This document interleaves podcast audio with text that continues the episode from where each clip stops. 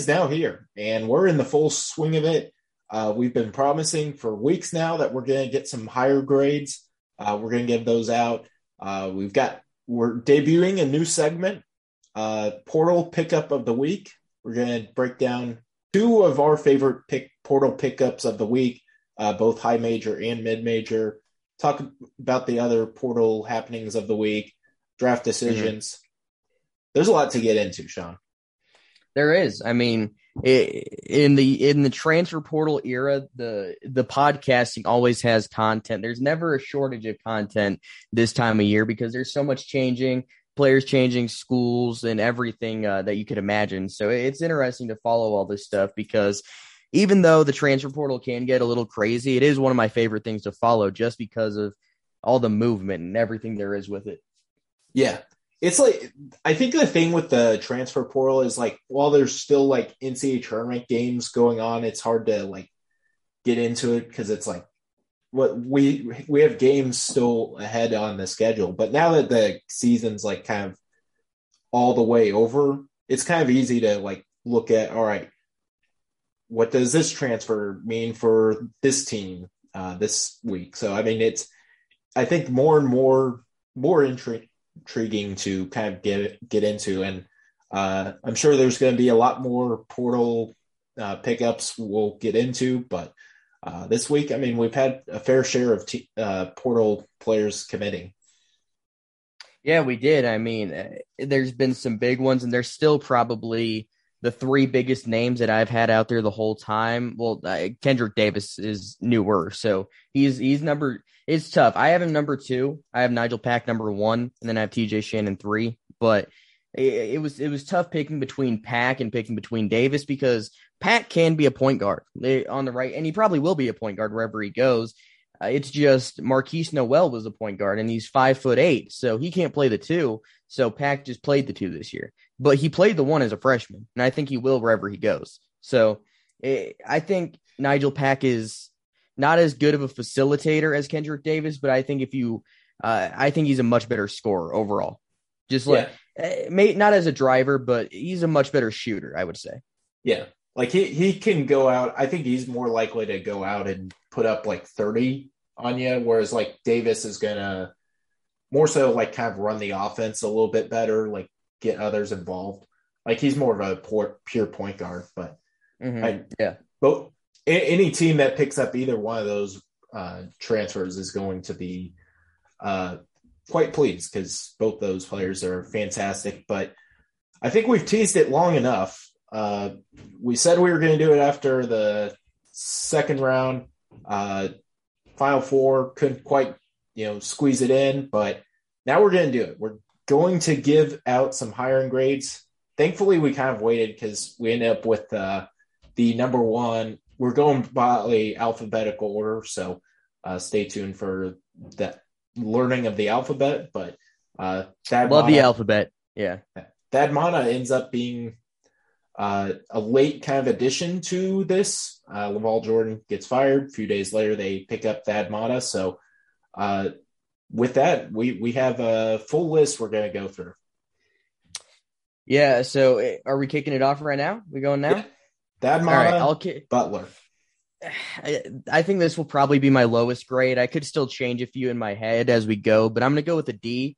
I mean, obviously, he's been a great coach. He's coached some great players, Coach Greg Oden, Coach Mike Conley, Coach Evan Turner, but he hasn't coached in a while and he's still relatively young. Like, he's younger than I thought he was. He's in his mid 50s, and I, I thought he was a little bit older than that, but he's 54, going to his alma mater, but he hasn't coached since 2017. That's a guy that hasn't coached in five years. And my biggest question with that the game has changed so much in the last five years. Not only just the style of play, but the transfer portal, there were still transfers in 2017, but the transfer portal didn't exist. And obviously, with the extra year of eligibility, that'll only be a thing for two more years. But still, that's that's something different. So I, I just don't know. I think it's a fine hire for Butler, but I just don't love it. I'm gonna go with the D. It's just yeah, I'm lukewarm on it. I think it could work, but I don't think it does. Yeah, I'm not a fan of it either. Like I, I've heard everyone's praising it as probably like a top five hire of it. I, I, don't think that many have praised it like that though. I haven't Right. seen a lot. I've seen a lot more lukewarmness on it. Kind of like I haven't seen that many people loving it. But like if you're Butler, not to interrupt you, but like if you're Butler, like what was the other options? I guess right because they hired they fired. I- I would've gone so with- late. Ronald Nored, Yeah, that's that's a good option too. like And I- Butler assistant, younger, Mhm. kind of got a youthful exuberance. I mean, you you you think back, like he was on those 2010, 2011 teams. Like Mhm. you have And, and legit experience from a Final Four, so I would have gone with him personally. Yeah, I think that's probably where I would have went to. But you also like with him, he's a Pacers assistant. You had like Myles Turner, I saw giving him a giving his thumbs up on it. So eh, that probably would have been a better hire in my mind. I definitely would have given it higher than the D. I hope it works out for Thad Matta at Butler, but my expectations aren't high, so I'm gonna give it a D. Just Yeah. don't love it. Yeah, and here's like another thing too is like when he was at Ohio State and doing really well. I mean, he recruited some of the best players. Like he had Greg Oden, he had Mike Conley, he had Jared Sullinger, he had Aaron Craft, and then you, you kind of saw Not even good at. Did you mention Evan Turner? Evan Turner. Like there's you so mentioned many. Aaron Craft before Evan Turner. Come on. Aaron Craft is like he was like a four year guy. It's like You, you know how many years he averaged double figure points? two. I think it's zero. I looked this up recently. Oh, one. He had One. 10.0 points as a junior. Ugh. Oh, uh, I mean, he had he had a lot of really good players throughout his time at Ohio State, and kind of as we saw, like he had D'Angelo Russell. I think in Mm, 2015, that team didn't Mhm. do a whole lot because there wasn't a whole lot of talent around him. And then like 2016, 2017, I think he missed back back NCAA tournaments, and Yep. you know, I think part of that was health issues. And look, like, he coming back to the game, I think he'll be, you know, at least when he picks it back up in as good a shape as he was prior to whatever health issues he might have had. Uh, but at the end of the day, like my question is, can he get the elite level, you know, Indiana kids into Butler? And I don't know if he can anymore. Like when he was at Ohio State, he was getting the high level recruits into Ohio State, and that is partially why uh, they won so frequently uh, at Ohio State. I don't know if he can get those like the Greg Odens or Mike Conleys. And look, I guess you don't need to get that at Butler, but I just I don't know if he can get the you know type of recruits you need to get to have that high levels of success. So I'm giving it a C. Mm-hmm. Well, and one thing I'll add here is that uh, Mike Pegues, who was the interim coach at Louisville last year, was hired as an assistant. And so much of what you do, recruiting wise, pretty much all of it, I would say, comes from your assistants, like the early work and all that. That's all the assistants doing that. So Mike Pegues, I think, is a pretty great hire for the staff. And I think, you know, that could change things. Like maybe hiring a good staff, which it appears he has, really really uh improves what the Thad Matta era looks like at Butler the second time around. Yeah. So we'll we'll see where it goes, but at least we're we're probably the two lower people on the Thad Matta higher than others. But anyway, uh on to Duke. We've got Jon Scheyer. I'm giving this a B plus. I look, I, I want to see him coach a game before I make judgments. At the same point, I mean, he's added was it 15 five star recruits in the it, upcoming two classes or something like that. It's got to be pretty. He close. can recruit. Yeah. Like he is I don't think we've seen like this level of recruiting. Like maybe John Calipari, like the 2014 15 teams that 2012 the- Kentucky. yeah. yeah, like where was the white versus the blue team? That there was just so many five stars, but I that Jon Scheyer is recruiting at a high level. I want to see him coach a game first, but I'm giving this a solid B plus uh, as we stand right now. Yeah, this one was tough because like it it is a coaching hire, but it's different than the rest of them because firstly it's Duke, secondly it's just different because it was uh it was a succession plan. Scheyer was always the guy for Coach K there. I'm gonna give it an A just because it was either a B plus or an A, just because he's been able to recruit at a high level. Nolan Smith, who was a great player at Duke, decided to leave and go to Louisville to be an assist, assistant there. So Amile Jefferson got promoted to that last assistant job. Uh, Mike Schrage, who was a very decent head coach there at Elon, was able to go and be a, an assistant at his alma mater. So I, I, like Duke. I think I, of course, I mean Duke's gonna be great this year. They have a lot of talent again. I think Scheyer is an A is safe probably, but it's tough to say because he hasn't coached a game. But at the same time, the guy who just took North Carolina to a national title game, Hubert Davis, had also never coached a game as a head coach before this year, and he took them to the championship. So I'll go with an A. Uh, next one we've got is Florida, Todd Golden. Uh, oh, I'm, man. We're a longtime Todd Golden fans on this podcast. Like, you can go back two years, and we've been praising Todd Golden for a while. Yeah. I'm going to go ahead and give him an A. Uh, I'm not quite going to give him an A plus, but I'm going to give him an A. Like we we mentioned, it. we're we're both high on Todd Golden. Look, he's going to bring you know young exuberance to the Florida job. Uh, you know, I think he takes over. He's going to, I think, kind of play a style to where he can mm-hmm. you know fit into his players more than you know what Mike White did, which I wasn't a big fan of what he did when he had you know high level talented players. Uh, mm-hmm. Felt like he was just kind of slowing the tempo. It's like you have all this athleticism, use it. Uh, so I think Todd Golden, maybe the recruiting goes down a little bit for what Florida has been in the past, but I think if he can get in, you know, enough solid recruits, uh, build through the portal, I think he'll be getting this Florida job consistently in the top 25 it's just so impressive that he took San Francisco to the NCAA tournament. I know they lost, but that might be the best game outside of like the final four in the tournament. That game is just electric the entire game against Murray State. Am I still angry that they got paired against each other? Yes, and I always will be. That will never that that will never go away. I'm not happy about that, but I digress. I will say I'm also going to give it an A. I probably would have given it a B plus last week, but with what he, what he's already been able to do at Florida has been beyond impressive. You're getting Will Richard in, you're getting Alex Fudge today. We'll get into that a little bit more later. You get Colin Castleton back for the extra year of eligibility, and uh, Kowacie Reeves did enter the transfer portal today, so that's a big loss. But he's already shown that he he's going to have a good staff that can recruit he got, I think the biggest thing though is getting Colin Castleton back. Obviously, he's yeah. a local kid, so that's a little different than other situations. But it's a new coaching staff, one that did not recruit him originally, and he's and he was able to keep him around for his final year of eligibility instead of going pro or transferring elsewhere. I think that is pretty telling about Todd Golden's potential at Florida. But you mentioned the style of play like you said, Mike White played a little slow. He played slower at Florida than he did at Louisiana Tech, and that was one of the knocks people had on him. Uh, Todd Golden's going to play his style no matter what. No matter who he has on his team, he's going to play fast. He's going to shoot threes. That's what he does, and I think it'll work very well at this level.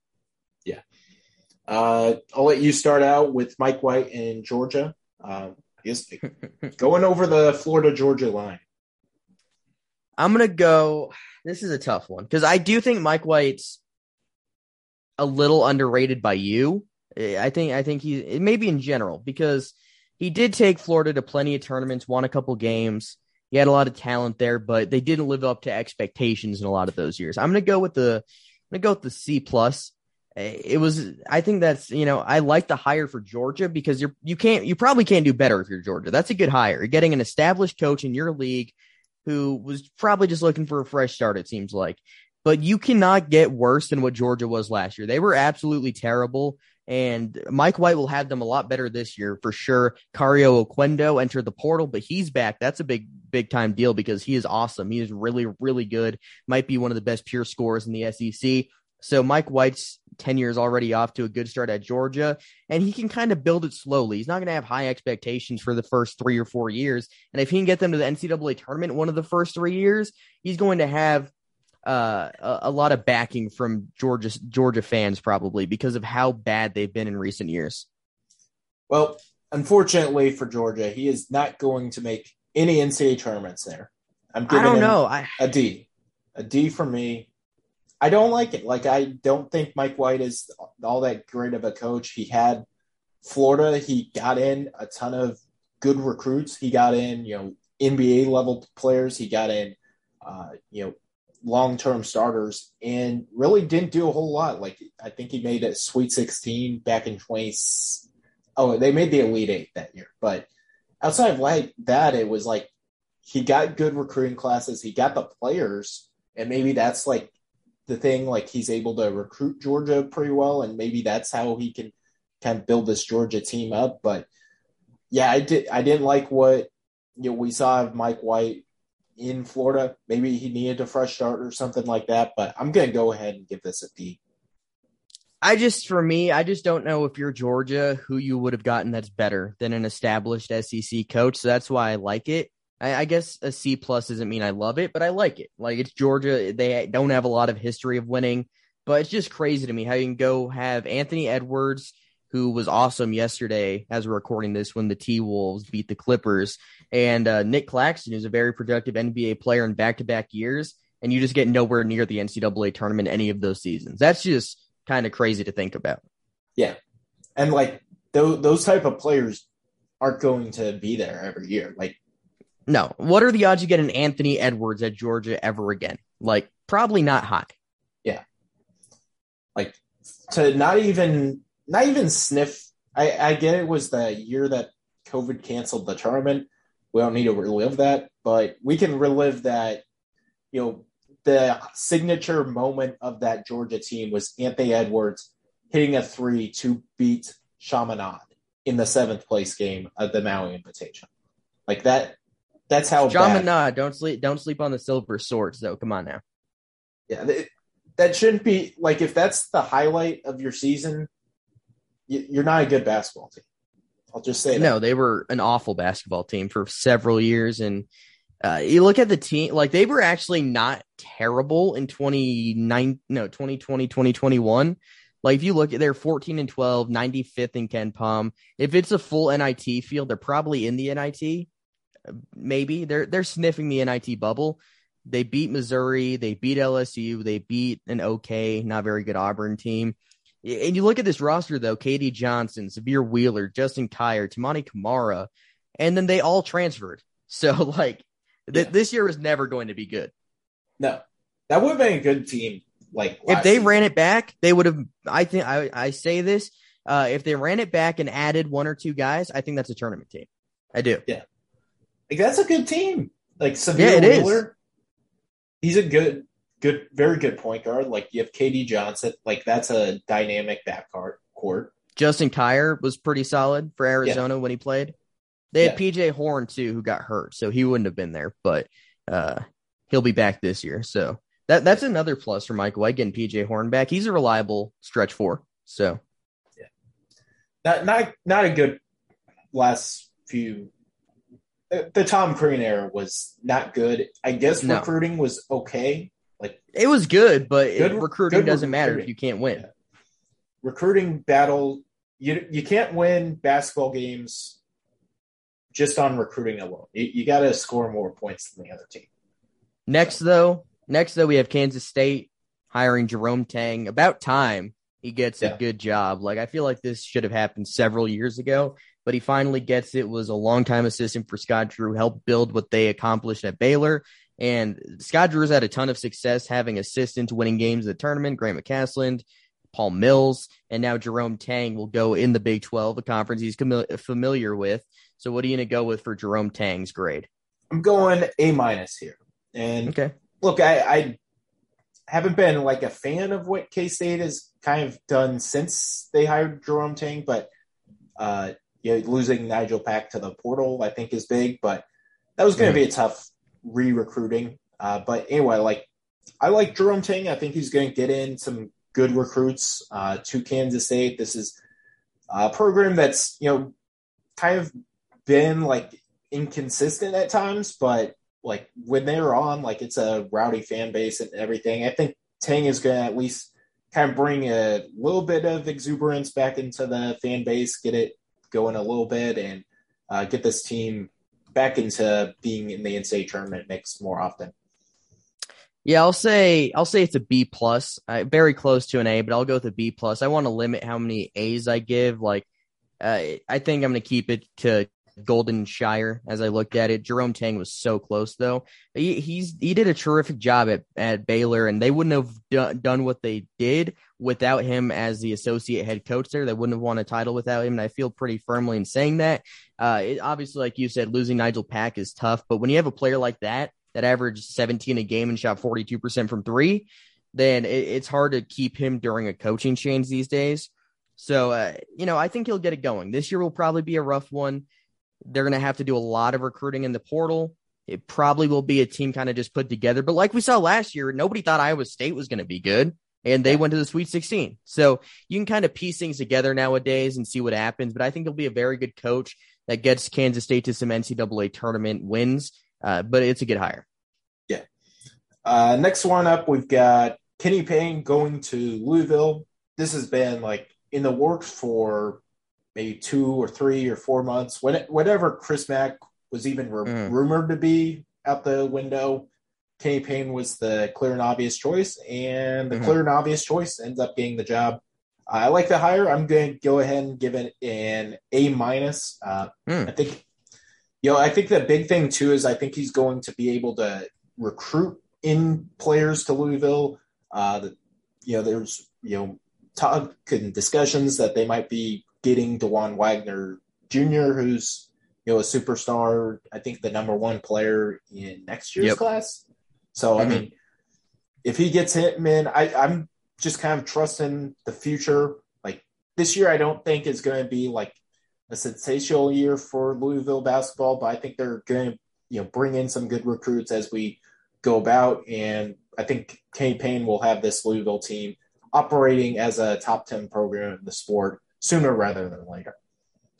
Yeah, and just kind of looking at 24 7 sports, like they have him, like eh, all the recruits he helped bring to Kentucky, like just looking through this list, it's pretty incredible. There's just so many guys here, even like a Charles Matthews who didn't didn't last at Kentucky super long, but he ended up being a great college player at Michigan.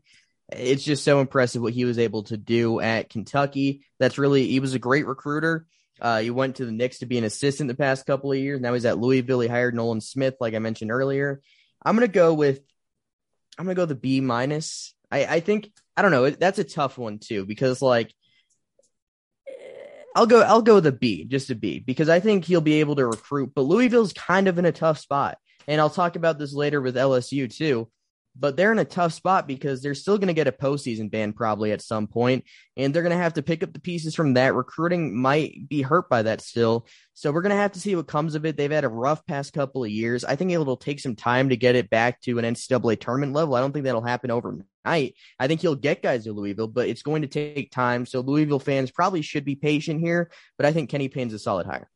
Yeah, yeah, I, think it's really kind of solid hire. Um, you mentioned like the postseason ban that could be kind of there's going to be a lot of these programs that like you have to watch see if they get postseason ban like and we'll talk about LSU which is literally I mean, that's the reason LSU has a new coach because yeah. the what the NCAA is going to come down on them with probably so uh Louisville, like if Louisville gets a postseason ban next year like I don't think that's the end of the world but but you uh, still have to recruit through that though, because how are you going to get a grad transfer with one year left and be like, hey, we're you can't play in the NCAA tournament, but we want you to play here? Like that's a tough selling point for a guy with one year of eligibility. Yeah, like you're well, probably not going to be able to get those guys. It's a tough sell like this year, but like but you also year, don't know when the postseason ban could come, and if they get one, I, I'm guessing they probably would. But like when is it going to come? Like, because we saw with Oklahoma State, they got it like a week before the the season started, so that puts guys in a tough position. Yeah, like if although like it, my thing is if like they announce like next next Monday, all right, here's here's a postseason ban for Louisville for next season, and you're able to say, all right, we're going to be look, we're going first year, we're going to get some like four star recruits that are kind of like two and three year players, and you kind of build around them, and then you add in, you get the postseason ban for next year, and then you're like, all right, come here, Dajuan Wagner Jr. Uh, we don't, we're all clear after this year, and that that's where I think it can be you know, it's still going to hurt, but uh, certainly I think it's not going to be the end of the world for Louisville if like it comes just for this upcoming season. Mm-hmm. Yeah, that's fair. So, gonna be interesting to watch with kind of with all these uh, potential postseason bans. Like Louisville's certainly not even the biggest name on the postseason potential postseason ban list.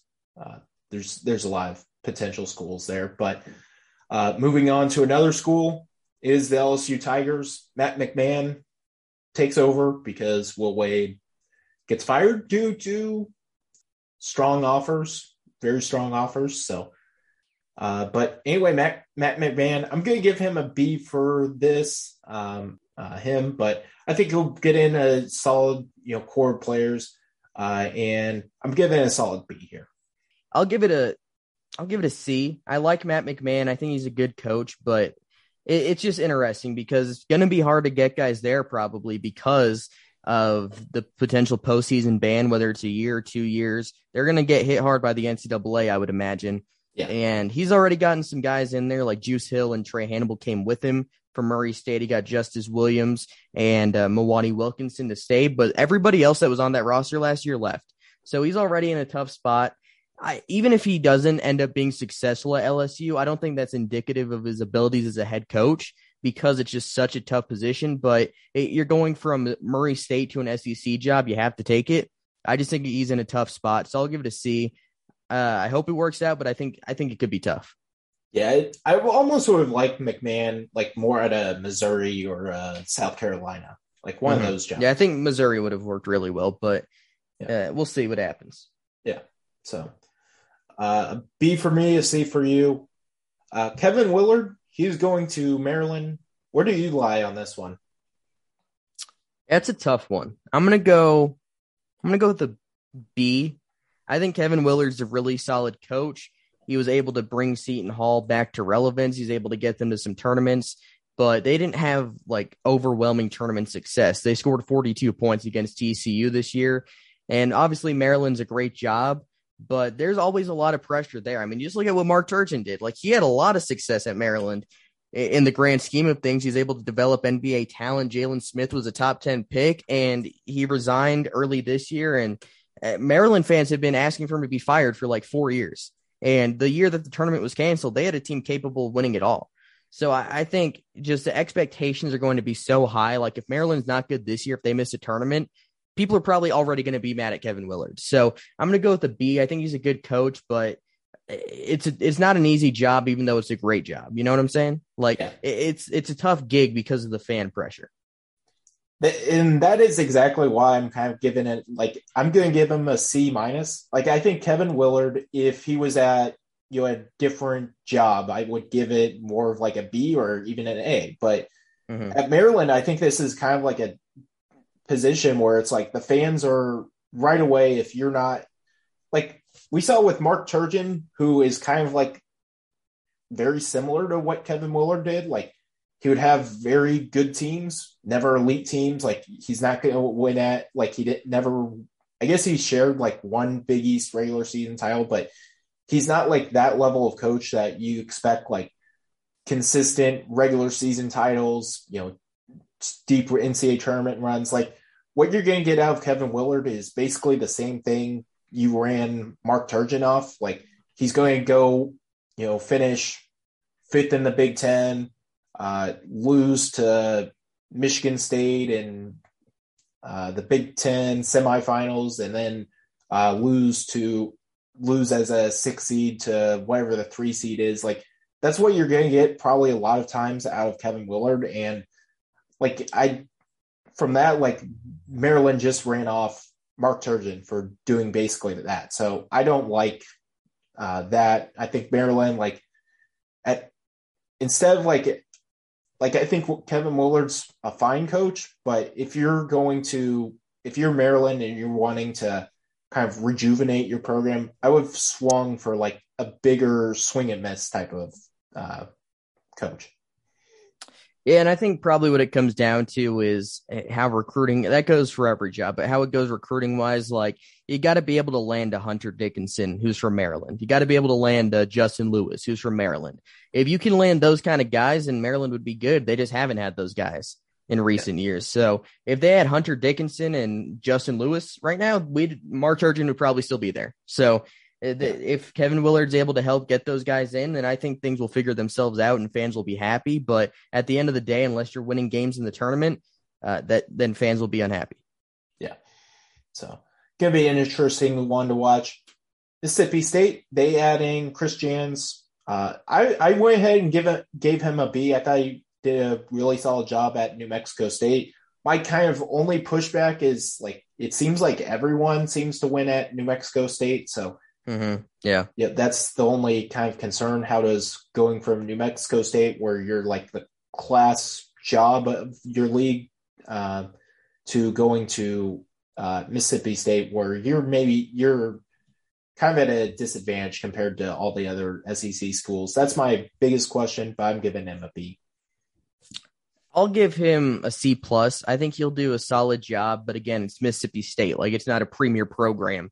And, but the difference is Chris Jans plays a more modern style of basketball than what Ben Howland does.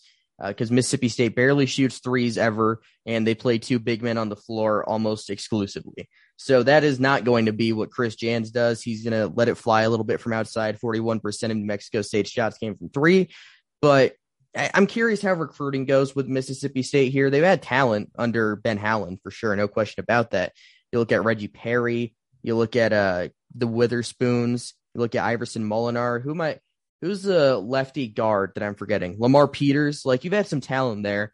Uh, Robert Woodard. You've had guys, but what what will Mississippi State be able to do on the recruiting trail? That's kind of what I'm curious to see. I'll give it a C plus. I like it, but I, it doesn't blow me away. Yeah, that's kind of how I am. Like it, it's a solid hire, but just it, it, kind of needs to be like one of these play it by ear type of hires as well. Mm-hmm. It's not a like home run hire. Like I feel like yeah. I think Chris Jans is a really good coach, but I, I kind of want to see it. Yeah. Uh, Missouri, they hire in Dennis Gates. Now, prior to uh, hiring Charlton Young, uh, I probably would have given this like a B minus or something like that. But I think that hire is good enough to jump it up like a full air grade. So I'm going to give him a B plus here. Mm-hmm. Yeah, I'll go. I'll go B minus. I think Gates is a good coach. He was able to turn Cleveland State from one of the worst programs in the country to a good one. But again, like recruiting wise, they're probably going to have to do well in the portal pretty often because I don't think Missouri is like necessarily a hotbed of talent in college basketball. Like uh, every year, how many like top 100 guys do they have? Like, I'm not, I'm honestly not sure of the number. Like, let me check here. Like, I, I think you, they could. You have two kind of good recruiting, like you have St. Louis and Kansas City. That's like, true. That is true. Yeah. Yeah, that is true. So like, I, you don't have to get the number one guys from Kansas City, but like yeah, because most of you probably won't go to yeah. Kansas, but like mm-hmm. you get like the second tier recruits. Yeah, and, and I, I, think like Louis. I don't think Gates will go away from what he did at uh, Cleveland State necessarily either, which is recruiting JUCO guys. Most of his rosters at one were comprised of JUCO guys, and they added Mohamed Diarra, who one of the best, I think probably the best pure JUCO prospect this year really athletic, big man, can shoot the ball, six foot ten, can block shots. He he's really fun to watch, and I think he'll be a productive, high major player. But uh, I, I don't know. Missouri's not an easy job either, so I'll give it a B minus. I like Dennis Gates a lot as a coach. I think he'll do a solid job, but it's again, it's Missouri, not an easy gig. All right. Next one up, it is Steve Prohm going to Missouri State. I'll let you start this one out. Not Missouri State, but yeah, or Murray State. Yeah, I'm gonna I'm gonna go with an A because he's proven he can win there again. Uh, most coaches that go to Murray State win. It's a great program, but now they're going over to the Missouri Valley. But when he was there before, like they went 104 and 29. They made one tournament. They won 21 plus games every single season. Uh, they won the Ohio Valley regular season. Uh, a couple times. I, I, think I think Steve Prohm will do a really good job there. Obviously, has a tough task ahead of him though, as they lost just about everybody on the roster. So it probably won't be easy this year. but they'll retool from the portal. But I think Prohm will do a really good job. He's proven he can win there before. I think he'll do it again. I'm gonna give him. I'll give him a C plus here. Like I think he'll win. Win. Uh, the the hard part is going to be transitioning into the Missouri Valley, but I think they'll get to the NCAA tournament. I just I think he's like a coaching downgrade from Matt McMahon, uh, which is partially why I'm going there. But I think but everybody wins at Murray State. Like that's that's, that's part of it too. Yeah. So I'm giving him a C plus. Not the hugest Steve Prohm fan. He did go 0 and 18 in the Big 12, like just a season ago. So it's kind of a hesitancy there, but uh, I'll give him a C plus there. And then next up, we've got Rhode Island hiring Archie Miller. I'm giving this one an A. Like, this is mm-hmm. as good as a hire as you could make if you're Rhode Island. Like, I get Archie Miller didn't have the you know best career ever at Indiana. Like, he didn't make an NCAA tournament. My probably would have made it if you know the 2021 doesn't get canceled, but it does, and he ends up you know having a kind of shortened tender there. But uh, I mean, if you're Rhode Island, you've had uh, Dan Hurley in there in the past. Like he's not coming back to coach Rhode Island, so this is basically the next best guy you could possibly get. Yeah, I think Rhode Island just need a fresh start. David Cox just wasn't having a ton of success there and uh, there was they just weren't super talented this year in comparison to other years. But I think Archie Miller will be able to do a good job. I'll also give him an A because he's proven he can win in that league before. He won at Dayton, where it, most coaches that go there win also. But uh, we've seen Rhode Island be a winning program before under Dan Hurley. They had a lot of talent. They won a tournament game. I think he could get them back to that level where they're very competitive in the Atlantic 10. And I think he's just a perfect guy for the job. Like uh, and that's another one. Like Indiana, the job pressure you get from day one if you don't make the tournament is just so high. Like as soon as he missed that first tournament, Indiana fans were unhappy. So you you kind of just have to get started on the right note right away at those kind of programs, or fans aren't going to like you. It seems like. So yeah. it, it was it was just kind of a tough spot, but I think he'll do a fantastic job at Rhode Island. Yeah. So both going A's there. Seton Hall, uh, they are hiring Shaheen Holloway. Um, I'll let you start here. It's a tough one because I feel like everybody's grades would have been a little different if this hire happened before St. Peter's made the Elite Eight. But I'll go. I'll go with a B. I think Shaheen Holloway is a really good coach, and I probably would have given it like a B minus, C plus before St. Peter's run, but move it up to a B. I think he's a good coach, but St. Peter's offense was really bad for much of the season. Obviously, you have more talented players at Seton Hall, and they'll be good defensively because all Shaheen Holloway teams are. They're really good defensively. I think he'll be able to bring that to Seton Hall. But how are they going to be able to fare on the offensive end? That's really what I want to see because they were 225th 231st in KenPom's offensive efficiency. But I, I just want to see how the offense plays at the Big East level before I give it like an A. I'm going to give this an A plus. I think this is as good of as a hire as uh, Seton Hall could have possibly uh, made here. And with Shaheen Holloway, like he is, you know, someone I think going to kind of bring in a sense of culture, a sense of toughness that you know he kind of built when he was at St. Peter's. Like you think of when he was going on the Elite Eight run, like he was consistently saying, "Our guys are tougher. Our guys are the more tough team. Our guys are, you know, we're we're New York, we're New Jersey, we're you know built for this." I think he's going to bring like a sense of like, you know, culture within like the New York, uh, New Jersey area. Like he's going to bring in probably exclusively those type of recruits But I think the difference between that and what we've seen, you know, maybe with like a St. John's in the past is where, like, I think he kind of you know can relate to those type of players. He co- he played at Seton Hall. Uh, he's a proven kind of winner, obviously going to uh, the Elite Eight at St. Peter's. I get the offensive concerns, but I think he's just going to be able to kind of clean up on the local recruiting trail in the New York, New Jersey area uh, and have the Seton Hall program uh, executing at a higher level than I thought. Uh, you know, they were even executing under Willard, and that's going to be saying a lot because Kevin Willard was a fantastic basketball coach as well. Well, I would say this though, like you can be the toughest team when you're at St. Peter's and you can win games in the MAAC because teams aren't going to be as talented as they are in the Big East. But when you're playing Big East teams, I feel like your toughness can only take you so far. Like you have to have talent. Like if you roll in there at the roster St. Peter's had last year into the Big East, they're not going to win a ton of games. I know they won three NCAA tournament games, but uh, it's different when you're in league play and teams get to play you twice and they're familiar with what you do. So they have to be able to get talent. They have to hit the portal. They have to do that well. I think it'll work, but I'm not gonna give it. I'm not at the A plus kind of level you are. Yeah, I think he'll get in those guys. Like, I think he'll get in. But like we saw with Marquette, like they had talent, but they were they, they were tough. That was their thing, and they didn't last long in the NCAA tournament. So, it, you know, like I think you have to have a good amount of talent to be able to go far to win games in the tournament. If if you know what I mean there. My my thing is, I think he'll have more talent than.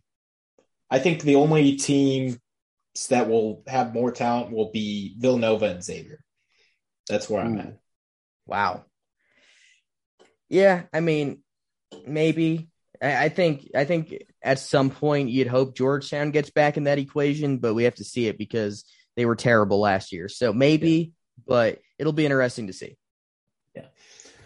Could be Big East is going to be certainly fun to watch going forward. But uh, anyway, the American uh, gets a higher. Uh, Rob Lanier is uh, going to SMU uh, to reply or replace Tim Jankovich. I'm giving mm. him a B here. Yeah, I'll, I'll give him. Eh, I'll, I'll give him a B. I'll give him a B. Also, won some games at Georgia State. Good defensive coach and already added a pretty good recruit with Samuell Williamson transferring in from Louisville, a former McDonald's All American. But they do lose Kendrick Davis, so that's a tough way to kind of start your tenure, losing the best player. But again, that's the the time we live in. You know, like with the coaching change, it's hard to keep your best player if you're uh, coming in as a new head coach. But I think I think Lanier will get them going. SMU's a pretty solid program. We've seen them win plenty before. It was just they had too much talent to miss the NCAA tournament the last couple of years under Jankovich. He ends up retiring, I believe. So SMU, I, I think it'll take some time to get it going till they're an NCAA tournament level team because you're not going to get a Kendrick Davis very often. But I think SMU will be pretty solid under Lanier. Yeah, I, I think you know that's kind of where I'm at. Like I think it'll take like two or three years, but I think he'll have them kind of back in. And, the, and the American will look different too, though, because Houston's yeah. gone here. What next year? The year after this one. So it'll be the American will be more up for grabs again. Yeah, I I think it I think it'll be like Memphis. It'll kind of look like with Conference USA with Memphis, where it's like, mm-hmm. all right, Memphis is the team to beat, but you know you're probably going to get like two or three bids from the league in general, and SMU is going to be like consistently in the mix for one of those other bids. Yeah, I think that's fair. Yeah. So uh, but solid hire there. Uh, South Carolina goes with Lamont Paris uh, out of Chattanooga. He built a really good program. He got, you know, he kind of developed some players, uh, Malachi Smith, David Jean Baptiste. He also went with the transfer portal, adding Silvio De Sousa. Like he he's got he has a good eye for talent. He's got a good eye for uh, you know the transfer portal. I'm going to give him a B plus here, um, but yeah, I think it, it's a solid hire for South Carolina. Yeah, I'll give him a C. I think he's a good coach, but again, I kind of want to see this one work. I I just have trouble because Frank Martin did such a good job there, got them to a Final Four. It's a rough couple of years, I get it, but man, I mean, it's going to be hard to replicate what he did. And I feel like if Lamont Paris comes out, misses two tournaments, fans are going to be like, man, you know, we had it great with Frank Martin, but they were the ones also being like, we got to get rid of Frank Martin a year ago. So that's kind of, again, like with the fans, it's kind of tough, but I think he could do a solid job. I'm just not sure what the ceiling is for this, for South Carolina over the next couple of years. So I'll go with the C. Yeah. I, I think the thing is like, it's kind of a, it's like a swing. Like if you're taking Lamont Paris, he could theoretically be worse than what Frank Martin was. Like Frank Martin, Martin was like, consistently you're not making the NCAA tournament the past couple years, but you're like right there in the NIT. I think mm-hmm. South Carolina. Yeah, they didn't they didn't suck. Like they were yeah. solid. They they were close to the NIT. They weren't terrible. Yeah. but I, I think South Carolina was just ready for something different there. So I don't blame them for moving on. And uh, Lamont Paris, I mean, he could be, you know, a good head coach. He could be worse than Frank Martin. Who knows? But um, the future will tell us. And speaking of Frank Martin, he is going to UMass. I gave this one an A. I think that was as good of a job or a good of a head coach hiring as UMass could possibly made. So I'm going to give him an A. Yeah, I, I think it's a great hire because I think Frank Martin will be able to do a good job. You have a coach who was in a Final Four. Like you're not going to get John Calipari going to UMass again. Like, and UMass hasn't been good in a while. Like their last good season came in 2013, 2014, uh, and they made the NCAA tournament as a six seed. So they were they, they've had good seasons in the past. It just hasn't happened in almost a decade. So I think Frank Martin will be able to get guys in, though. He'll probably have a, a staff that recruits well, and already got two guys to come with him from South Carolina, Wildens Leveque, who could be an all conference guy because he was already pretty solid at the at the SEC level. I think he'll be good at this level, and uh, Taquan Woodley coming in also from South Carolina. So I think the Gamecocks will be pretty good, or the uh, the Minutemen will be pretty good, but again, they haven't been good in a while. I think if he could get them to like 20 wins over the next two seasons, even if they don't make the tournament, I think it's a good hire. Did I give it a grade? I'll give it a B plus. B plus. Yeah. All right. All right. Last one here. Uh, Xavier. Uh, they are hiring Sean Miller. How do you like this one? I'll give it. I think I'll give it an A plus. I think that's the highest I'll go. I think I, I said I was going to keep it to Golden and Scheyer as A's, but I kind of forgot Sean Miller is in this for some reason. So I'll give Sean Miller an A plus. He did a great job at Xavier the first time, and even though he didn't win a national title at Arizona, he had them pretty deep in the tournament pretty often. I think he'll do a great job at Xavier. And we're already seeing this team could be really good next year. You get Colby Jones back, you get Jack Nunge back. Those two already announced they're back. Uh, did they did they add a transfer? I feel like they did, but I can't remember. But they're in the mix for several transfers. Uh, they got their top two recruits to stay committed this year. So I think that Xavier will be really good, good under Sean Miller and maybe the best team in the conference outside of Villanova over the next five to 10 years.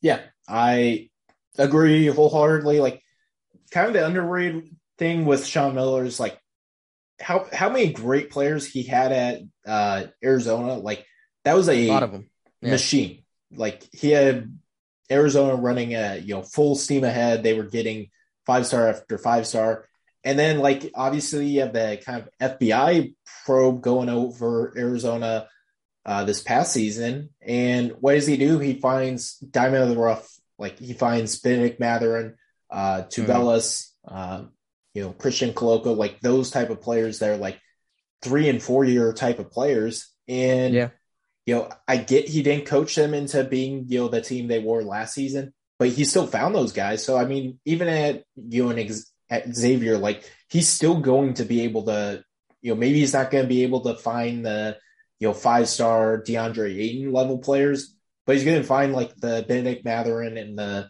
uh, Tubelis and Koloko, like those type of players, and he's going to mm. bring like a modern style of basketball to uh, Xavier. I think the Xavier program is going to, with him at the helm, like he's a pretty good, you know, X's and O's coach. He's a good recruiter. He's a good kind of program builder.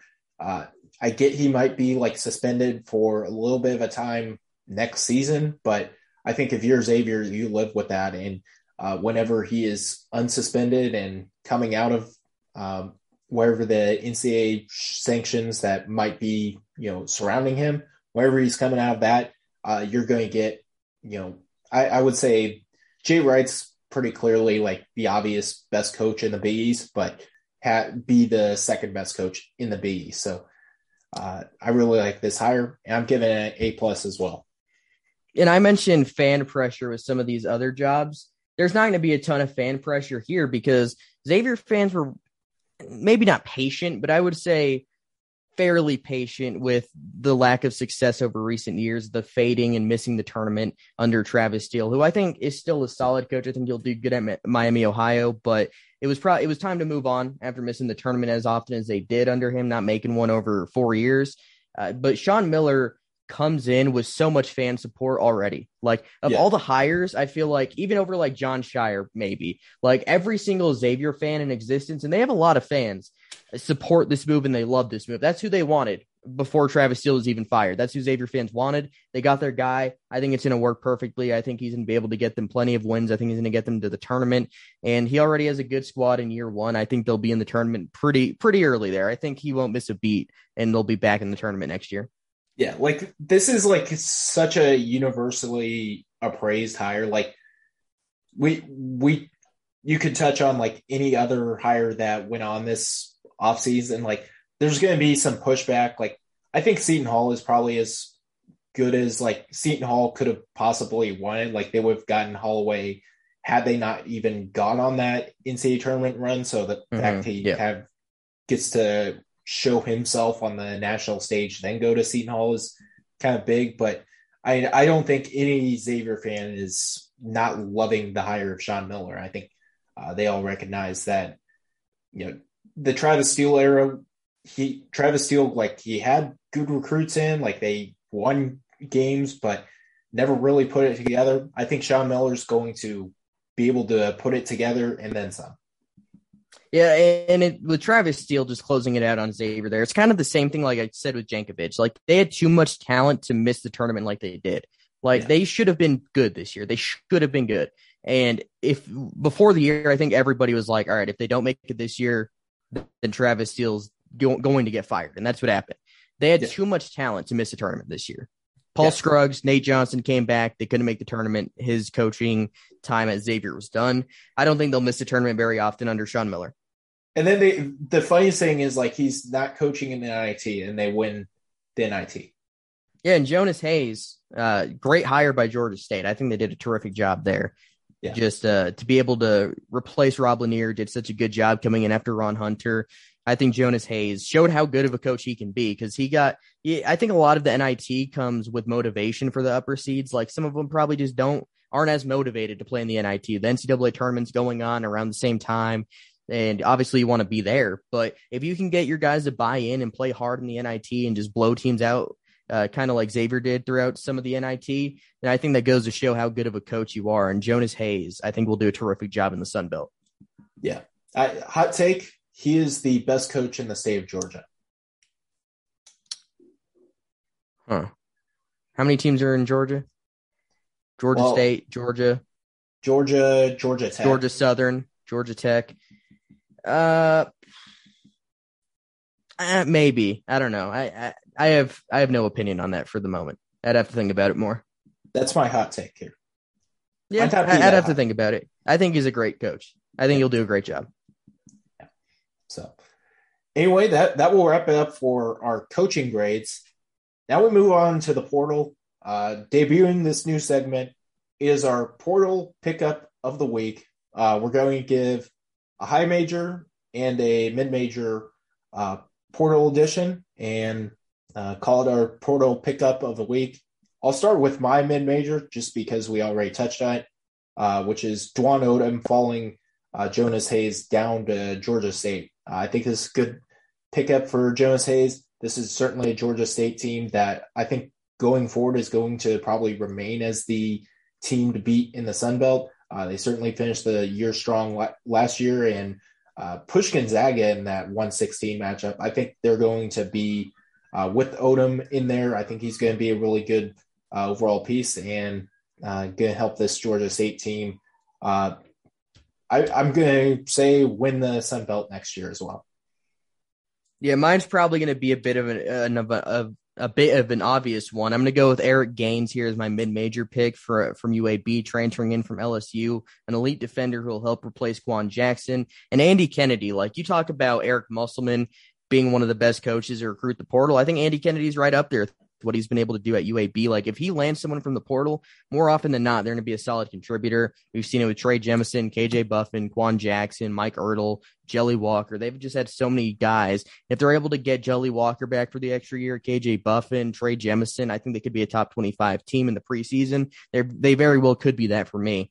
Uh, and just adding a guy like Eric Gaines, who played just about 30 minutes in the SEC for a tournament team, is just an unbelievably good addition at this level. But I'll give an honorable mention here to uh, California Baptist, adding Joe Quintana, an elite shooter from Loyola Marymount, shot like 43% from three, one of the best free throw shooters in the country. You add him to the fold with Taran Armstrong, just a tremendous playmaker at the point guard spot. You get Trey Armstrong, his, his uh, older brother, as a shooter, Reed Nottage as a shooter.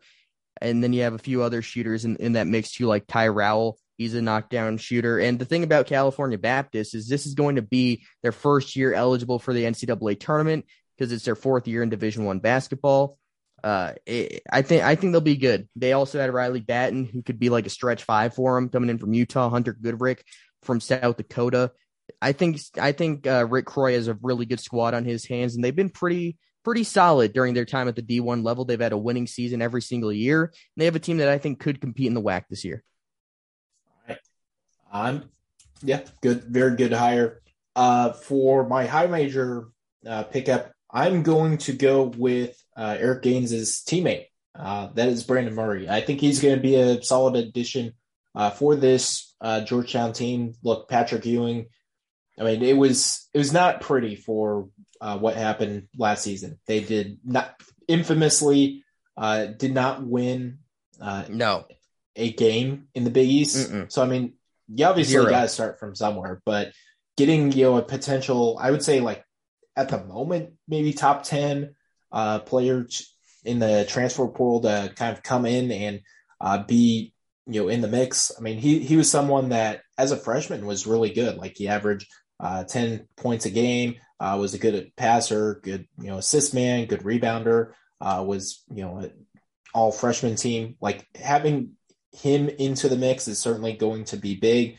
Uh, you know, look, the Georgetown team still has a long way to go before they're, you know, in the mix for being even close to the NCAA tournament. But you got to start somewhere and getting a sophomore guard that I think you can kind of build around going forward is a good place to start. Yeah, I'll go with another wing that could be in the NBA. I think Brandon Murray's an NBA talent. I think he could be like a first team all Big East guy. He'll be their go to guy because Georgetown still doesn't have a ton of talent, but he'll be their most talented player. I'll go with Will Richard from Florida, transferring in from Belmont. A good athlete. I think he has like a 6'10 wingspan. He's six foot five, can shoot the ball, he can defend. I think he'll do great in Todd Golden's system, especially after losing Kowacie Reeves to the transfer portal, even though he's still keeping Florida as an option. I think that makes the addition of Will Richard even more important. And he's going to fit what Todd Golden does. He loves guys with size that can shoot the basketball. He has a guy with size that can shoot the basketball with, Will Richard. Yeah. I mean, th- this Florida team could be pretty solid. Like you get Richard, uh, give Castleton back, like kind of you fill out that roster with some good guard play. And I, I think this Todd Golden could have himself a top 25 team next season. Got to get some guards for sure. I mean, after losing Tyree Appleby, you, know, you need to add you need to add a few guards, and that's really where Todd Golden was able to have success at San Francisco with Jamari Bouyea and Khalil Shabazz and Gabe Stefanini. So if he's able to get some guards into, they're in the top ten list for Terry Roberts to transfer from Bradley, and I think the I think that could uh, keep them in the top twenty five conversation. And, and, we're, we're in, and maybe were they get, in the top thirty list for uh, uh, Kendrick Davis? I mean, if they can get Kendrick Davis too, that'd be that'd be impressive. I mean, but that's the thing. Like every single school in the country wants Kendrick Davis because uh, he's one of the best point guards in the country. Which goes to show how ridiculous it was that he was not on the top ten of the Cousy watch list. Like I don't understand that at all. Like that is one of the yeah. wildest things I've ever seen in my life. It's not even that it wasn't uh, top ten, which is or top five, which in itself was wrong. Like he wasn't even top ten. Like, where are we? That's just here? baffling to me. I, I don't understand how that can be the case. Yeah, like I would like what what metric has yeah what metric has him as not a top ten point guard in the country? None of them. That's the answer. So yeah. like, I, it's crazy. I think like I probably would have said like at the end of the season I would have ranked uh Gillespie number one, uh Andrew Nembhard number two, and then I would mm. put Kendrick Davis number three.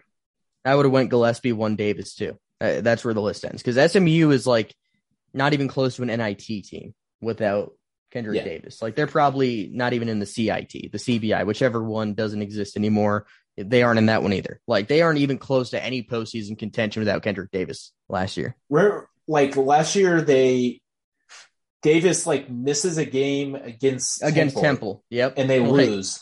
Uh huh. And then like three days later, they play Memphis, and Davis is there, and they win by like twenty. Mm-hmm. that's the Kendrick Davis factor. That's why every school in the country wants him. Like, yeah. I, I think just thinking about it, like him at Gonzaga, I can't think of a better fit in the world than that. Like, obviously, you have Nolan Hickman, and I'm not saying you, I don't have any intel either way. Just thinking about it, him at Gonzaga would just be so perfect. Like, I get Nolan Hickman will probably be good, but you know Kendrick Davis is good. Like you don't have to be like, okay, we'll see how good Nolan Hickman can be this year. You know Kendrick Davis will be good. Here are the schools reaching out to Kendrick Davis so far uh, from Jeff Goodman. Duke, North Carolina, Kansas, Gonzaga, Villanova, Texas Tech, Texas, Houston, TCU, Florida, Purdue, Oklahoma, Oklahoma State, DePaul, Xavier, Texas A&M, NC State, Memphis, Maryland, Oregon, BYU, Kansas State, Georgetown, Louisville.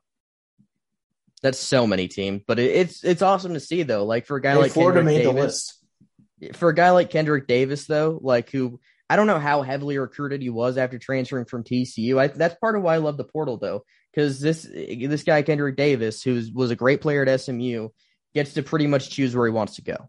I, yeah. I think that's awesome. Like he he's gonna have schools disappointed that he didn't pick them rather than he be disappointed that a school didn't reach out to him. Because if he wants to go somewhere, they will take it. Like Duke, Kentucky, Kansas, Gonzaga, Villanova. If Villanova's reaching out to you, you know that you're good. Yeah. Uh, what would be an interesting one, he could go back to TCU. Man. Oh man. I, I if he goes back to TCU, I'll probably have them top seven. Probably yeah, it's too early to I think properly rank every single team. Uh, where we top ten for sure, top yeah. ten for sure. But I would be curious to see how Miles, who's also a ball dominant guy, and him work together too. Like in theory, I think it sounds great, but I, how would that dynamic play out? I because obviously think, Kendrick Davis is your point guard if you get him. Yeah, I think you have like they they'll work it out. Like you're gonna have possessions where like Davis can play off the ball, Miles can play. Miles will probably play primarily off the ball, and they're not gonna play for him. At, like, it's better to have two point guards than none. Like, I agree, and that's why I would like TCU a ton. But I think for like Miles, I, I'm sure Mike Miles would love it. I think he'd do fine as a two guard. But I'm just curious what it would look like, just how different he would be. Like, would he be less aggressive? Would he shoot the ball from three more? And he's not an elite shooter, but he can hit them. I think he was like 35% as a freshman, 32, 33 this year. I just, I, I would just be curious to see how different of a player that makes Mike Miles. I, I think it would get more space. That's it could. It yeah, it could. And I think they'd be really good though if that happens. As is, I think they're like a pretty clear top 25 team. Like at least as of this moment, like because they're, I mean, Damian Baugh, I guess, went out uh, into the NBA draft. I assume he'll come back. Uh, you've got uh, Eddie, Eddie Lampkin. Lampkin. very very funny player just to watch as as a whole. But I mean, when back. he did the too little celebration on Christian Koloko, that might be the funniest thing I've ever seen. Like yeah. he does not lack for confidence, and I love players like that. Like guys that are just excited, guys that love showing emotion. I know some people don't like the emotion. I think that's kind of crazy. Like I, I love all the emotion you can get. Like he was just so exciting to watch against Arizona. Yeah, like he he just like back Koloko. Like he made Christian Koloko is like a at worst top three defender in the sport. And he's backing him down at scoring. Like the, the Kofi couldn't even do that. Kofi Cockburn could not do that. Yeah. The the funny thing, like too, is like he's he used he's like a very good kind of feel good story because he was like 320 pounds come out of high school or something like that. He, mm-hmm. he redshirted. yeah. Yeah, redshirted, dropped down to like whatever he's I think he's at like 260 maybe right now. Yeah, like that that just shows like how and that, that like you said it makes it makes the story even better because he put all that work in to get in better yeah. shape to get on the court after redshirting his first year and to become the guy he was how important he was to TCU because they're not where they are without him no yeah. question last year So the fact that he was able to put in all that work to be a to be, be to be a better player is just awesome to see, and that makes uh, you know I, hard workers are always easy guys to root for, and you can just tell Eddie Lampkin's a hard worker. Yeah. So uh, TCU is going to be fun to watch, uh, especially with Mike Miles back. So uh, probably top twenty-five team. North Carolina, they still have, they still need to return Caleb Love and R.J. Davis, but sounds like they're going to return everyone but Brady Manek from uh, last year's team. So the Tar Heels looking like a you know early contender to be a top five team. I'm glad to see it. Like Bacot announced he's back. I thought deep down he would come back. Yeah. But you never know. Like there's guys that aren't top 100 projected picks, even though there's not a 100 picks. Like you could be outside ESPN's top 100 and there's still been guys that leave. And obviously, I don't think Armando Bacot, no matter what he does, it's one of those situations. Like he'll probably not be in the NBA too long. Like he just doesn't fit the modern day NBA. He's a great rebounder.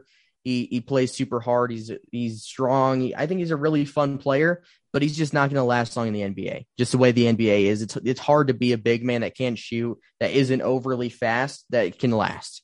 So I don't think he will last super long, but he can make a lot of money on NIL, especially after that championship game run. I think he could be the preseason national player of the year, even if Oscar Tshiebwe returns, even if Drew Timme returns, even if Kofi Cockburn returns. But that kind of shows me like gives me a little more like, okay, do all those guys return? Because they're all kind of in the same position. None of them maybe Tshiebwe gets drafted, maybe Timme gets drafted. I doubt Kofi would get drafted. But all those same guys, like, do you just want to start your pro career and get it going, or do you want to come back and be the best player on your team, on a really good team, make the tournament, maybe win a national championship, try that one more time instead of go pro, go through the G League, maybe get on a two way deal at best and see what happens? Because you can be on a two way deal like Kessler Edwards and have it figured out, but that's different because he's a guy that can shoot the ball. There's been some like Jose Alvarado, you knew he was going to at least get a chance because of how he defends and how he can shoot, and he's a guard. It, it just probably isn't going to work that way for those guys because they don't fit in today's NBA. It just is what it is, and it's unfortunate because they would have all been first round picks 20 years ago. But I think him staying in college is just awesome.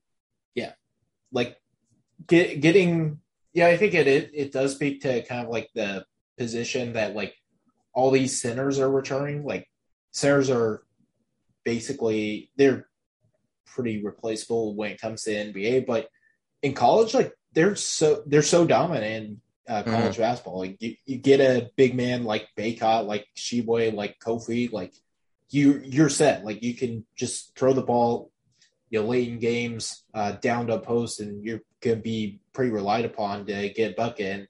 Uh, part of that is like you don't have you know necessarily elite level shooting on the wing. You don't have to you know defend in space as much, but at the same point, I think that that's certainly you know super big for uh, North Carolina to get Bacot back. Yeah, I think the big one to watch out for is Caleb Love. If he returns, like that's where North Carolina is returning everyone uh, except for except Manek. Manek. Yeah. And look, Manek was a big player, but uh, like you're expecting Davis, you're expecting Love to kind of take a step forward. Uh, probably Puff Johnson take a step forward. Bacot's going to be, you know, a top 15 player in the sport. Uh, you're also getting in depth with pieces like Seth Trimble and Jalen Washington as freshmen. So, I mean, this is a North Carolina team I think going to be you know, assuming Love returns, which I mean the jury's still out on, uh, probably a pretty clear top five team in the sport, maybe even the preseason number one. Yeah, and Leaky Black hasn't made his official decision either, but obviously getting him back for defensive purposes would be big. But Caleb Love's a guy that shot 37% from the field. Obviously, he had some huge games, but also he was not good in the championship game, to say the least. He was five for 24. Like, that's I think NBA teams see the talent. They're like, this guy can be a legit player. But then they look at the numbers and be like, he takes some bad shots. He shot 37% from the field. If he shoots 44% from the field and 40% from three next year, he'll get drafted, I think. Yeah. Like, I think the other thing, too, is like he can, like, the same way with Bacot, like, Love could return to North Carolina and make a ton of money on NIL. Mm-hmm Like I but think that's that's under. It is different though because he can improve his draft stock to where Bacot could drop twenty five and twenty five, and he's still probably not going to be picked before like fifty. Yeah, that's fair. But like he could put up like straight, like literally, he could put up straight up put up twenty five and twenty five, and he's still probably not going to be a top forty five pick. It just kind of that's kind of what it is. Yeah, that's how it is, pound for centers, but it's unfortunate, but it's the time we live in. Wyoming, they look like they're going to be pretty good next season. Good. Because, uh, I mean, Jeff Linder getting him back was certainly uh, big. Looked like he might be a potential coaching candidate out there, but uh, he is back. And then you return Ike Maldonado, uh, Xavier DuSell, and oh, by the way, just going to go out add Max Agbonkpolo Ethan Anderson, and Jake Kyman. Wyoming, are they the team to beat? I still think it's San Diego State, but uh, they might be the team to beat in the Mountain West.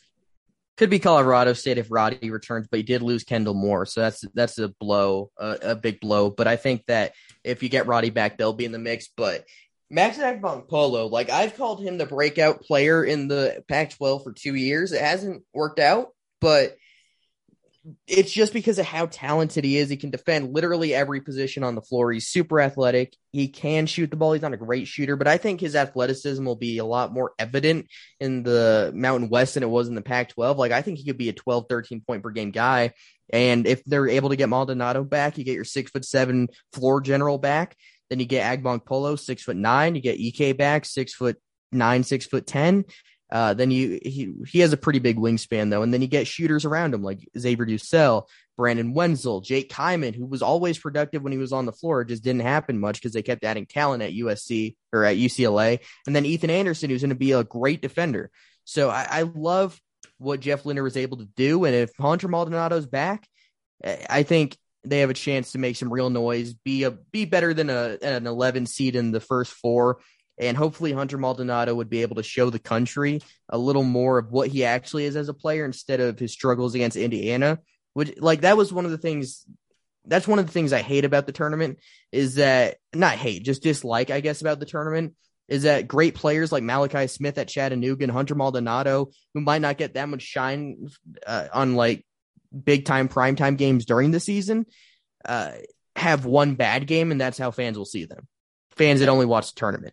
So that's kind of what I what I dislike. But I think Maldonado can come back and make a lot of noise this year. And if you're Maldonado and you were on the fence about coming back before keeping your eligibility, seeing additions like this has to make you even more intrigued to want to come back.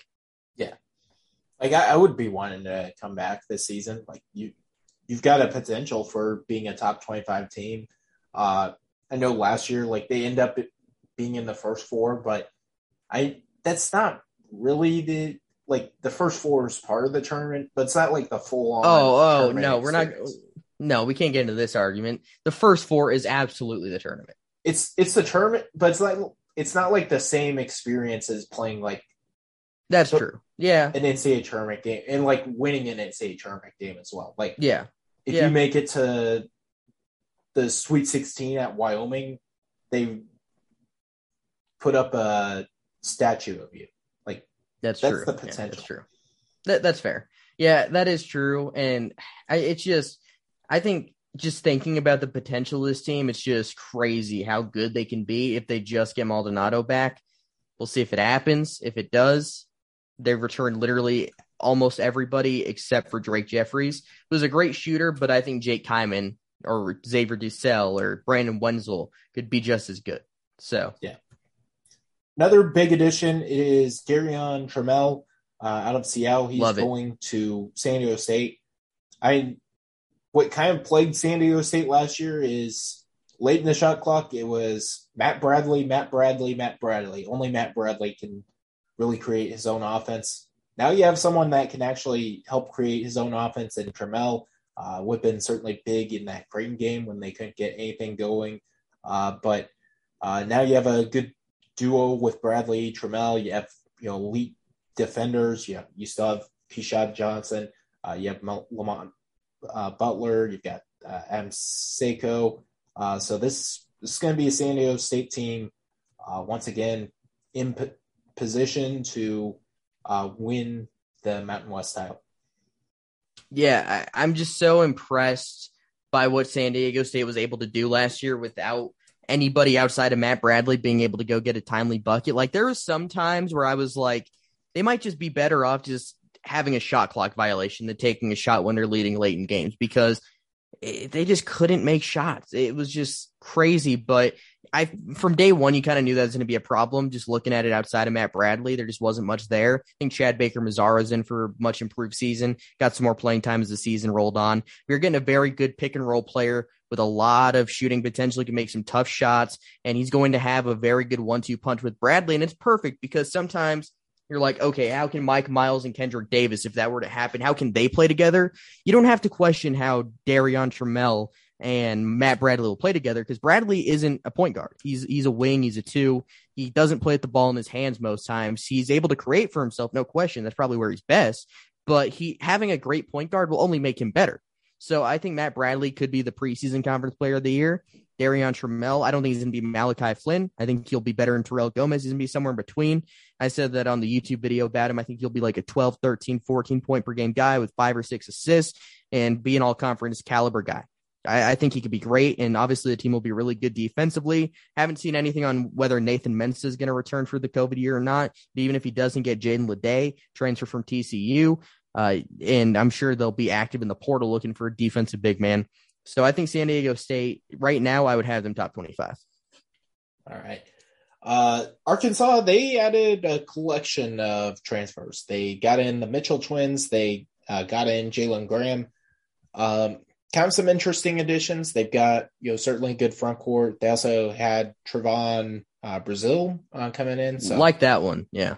Yeah. I, I think this is this is kind of an interesting team to watch. Like Jalen Williams draft decision is going to be certainly, I think, the biggest one. Uh, Devo Davis has announced he's coming back. Uh, you obviously have the terrific freshman class of Nick Smith, Jordan Walsh, and Anthony Black. So it's gonna be gonna be an interesting, fun team to kind of watch this season. If they added the Mitchell twins and Jalen Graham and Jalen Williams was for sure gone, then I would get it. But I would guess Jalen Williams is back. So I don't yeah. really get it. Like you could have gotten just Jalen Graham and used the two other scholarships elsewhere, or just gotten the Mitchell twins and used that other scholarship elsewhere. It just seems like they have too many big men. If Jalen if Jalen Williams comes back, like because Jalen Williams is going to start at the five. Uh, yes, so Jalen Graham is you know have Jalen Graham who isn't a shooter play at the four. He can, he's athletic, but he can't shoot. Neither can the Mitchell twins, and I don't think that would work. Them playing the four for long periods of time. Maybe occasionally for defense, you can put Graham there at the four, but I, I just don't see how this works. So I'm curious to see what unfolds. Uh, maybe there will be more moves. We'll have to see. But uh, it's just interesting to me. I think Jalen Graham's a good one. I think the Mitchell twins could be fine off the bench. I just don't necessarily get it if Jalen Williams comes back. Yeah. I could see a situation where like they also add in uh you know some stretch four or something like that and the Mitchell twins kind of realizing that they might be getting pinched out of the rotation, end up decommitting and going somewhere else. Like I could totally see that happening. We'll see. I mean, we'll see what happens. It's just confusing to look at the roster and see that many bigs. But like Trevon Brazile, he'll be your four man, and yeah. he's really good. So I, I, think that's a huge addition. I think that's a classic like Eric Musselman big time get from the portal. The other three, I think Graham's good. Uh, I don't know how big of a role he'll play at Arkansas. Kind of the same deal as the Mitchells. We'll see how it unfolds, but just a lot of scholarships to big men. Illinois they really needed a uh, good guard, and they get one. Skyy Clark uh, has decided he's going to be there. Uh, was kind of a back half five star recruit, originally committed to Kentucky, decommitted. The big question, of course, is Kofi Cockburn. If he is back, then this is probably you know potential top 25 team. If he's not back, this is still a team in a bit of a rebuild, but uh, mm-hmm. we, we're waiting to see on uh, what Cockburn end, ends up doing, but certainly getting uh, a you know, competent guard in there and Skyy Clark, certainly big. Yeah, and you lose Curbelo, which is one of those situations. He probably just needed a fresh start. He had a Yeah. bad year. Uh, obviously, the concussion that was unfortunate. I think Curbelo could still be good somewhere else. It was just, you know, change of scenery. It happens in sports. You need a change of scenery sometimes. I think that was kind of the situation. Go to a different program, see what can happen. Obviously, the talent was there. It just didn't work out this year. And eh, that's a loss because maybe he could have got it going again at Illinois. Who knows? But if you get Kofi Cockburn back, they're going to be a top 25 team. No question. Yeah. But I still would like to see them add an experienced guard because if Skyy Clark comes in as the only reliable guard option at the point guard spot as a true freshman, I feel like that puts a true freshman in a tough spot. Like if you could have an experienced point guard who doesn't have to be Kendrick Davis, just be someone that's experienced, uh, can defend, can be like a Jamari Wheeler type of player. Not great, but good enough to where he could just be like a guy that comes in when you need the situation to calm down a little bit. Because sometimes freshmen have up and down times. Like that's what happens. Not all freshmen are going to be Paolo Banchero. Like there's freshmen that like Jalen Suggs had a couple of weeks where he struggled at times. So it'll there's going to be some up and downs with Skyy Clark probably. So getting an experienced guy who can defend and has a low turnover rate, I think that would be a good addition. I'm curious to see if they can find that guy. I think that'd be big for them. But it'll be interesting to see how Illinois goes this year because they haven't had tournament success. They got to the round of 32 the last two years with Ayo Dosunmu, with Kofi Cockburn. If Kofi's gone, that was some missed opportunities, not being able to get past the first weekend. Yeah, I I do like like even if this upcoming season isn't great, like let's say Kofi goes to draft, I do like the core Illinois is starting to kind of accumulate. Like theoretically, like Skyy Clark could be one and done, but I think he's more of like a two and done guy. But like if you get you know sophomore year Skyy Clark, you get senior year Coleman Hawkins, junior year Dain Dainja, who I think can be solid. You get Jay Epps, Sencire Harris, uh, Ty Rogers as sophomores. You get Melendez as your junior. Uh, you get uh, Luke Goody is a junior. Like I think that could be like maybe not next season because next season they're probably still going to be young even if they do return Cockburn. But Super senior fall- year Kofi. hey, if if Illinois can make that happen, like keep him around for a super senior year, that team could be very dangerous. And also something I think about with some of these guys, I'm not sure where Cockburn ranks on. He has to be like up there on Illinois rebounds list, I would guess, right? Like all time. Like Bacot Yeah. will be the all time leading rebounder. He could maybe be up there for points, uh, at top ten. But like Drew Timme, he has a good chance at being the top scorer in program history if he comes back. Trayce Jackson Davis, if he comes back, he'll probably be top four in Indiana all time scoring. Like there's just all these guys that have been so productive. Like you get the NIL factor and you get just being like a program legend. Like if you go back and looking at the leaderboards, you'll be there for a lot of these guys. So I I wonder what if that goes into account a lot, but I feel like it's something that could play a little bit of a role. Yeah, certainly could. So, um, another nice addition here. It is Mark Sears going to Alabama. This is a team kind of getting a little bit of a backcourt overhaul. You get JD Davison uh, declaring for the draft, so he's out of there. Um, still, I think there's a lot of question marks with this Alabama team, but certainly Mark Sears is a really good addition. Like he's a you know, he can go out, he can create his own offense, he can create offense for the others. So I think this is a really important ad for this Alabama team. Yeah, I think it is too. I mean, I you question how a mid-major guard will translate his production to the high major level, but when you have the kind of feel Mark Sears has, he can shoot the ball. He has high major talent, and he performed against high major teams this year. I think he'll be very good. I think he'd be like a 13, 4, and 6 guy at Alabama, maybe 14. He, he's a guy that'll translate. Like he could he could be really good for Alabama, especially in their system. Jahvon Quinerly, I probably gone, even though he got hurt in the final game of the year against Notre Dame. He uh, went through senior day. He's going to be 24 this year. Sounds like he could be gone just based on the senior day thing. And then Jaden Shackelford entered the draft. He's testing the waters again, I guess. He did last year too. So who knows if he's gone. His stock isn't super high, but he could also just go pro. Uh, but it, that would make the addition of Mark Sears even more important. But Yeah. Nimari Burnett could be the X factor for Alabama this year. Yeah.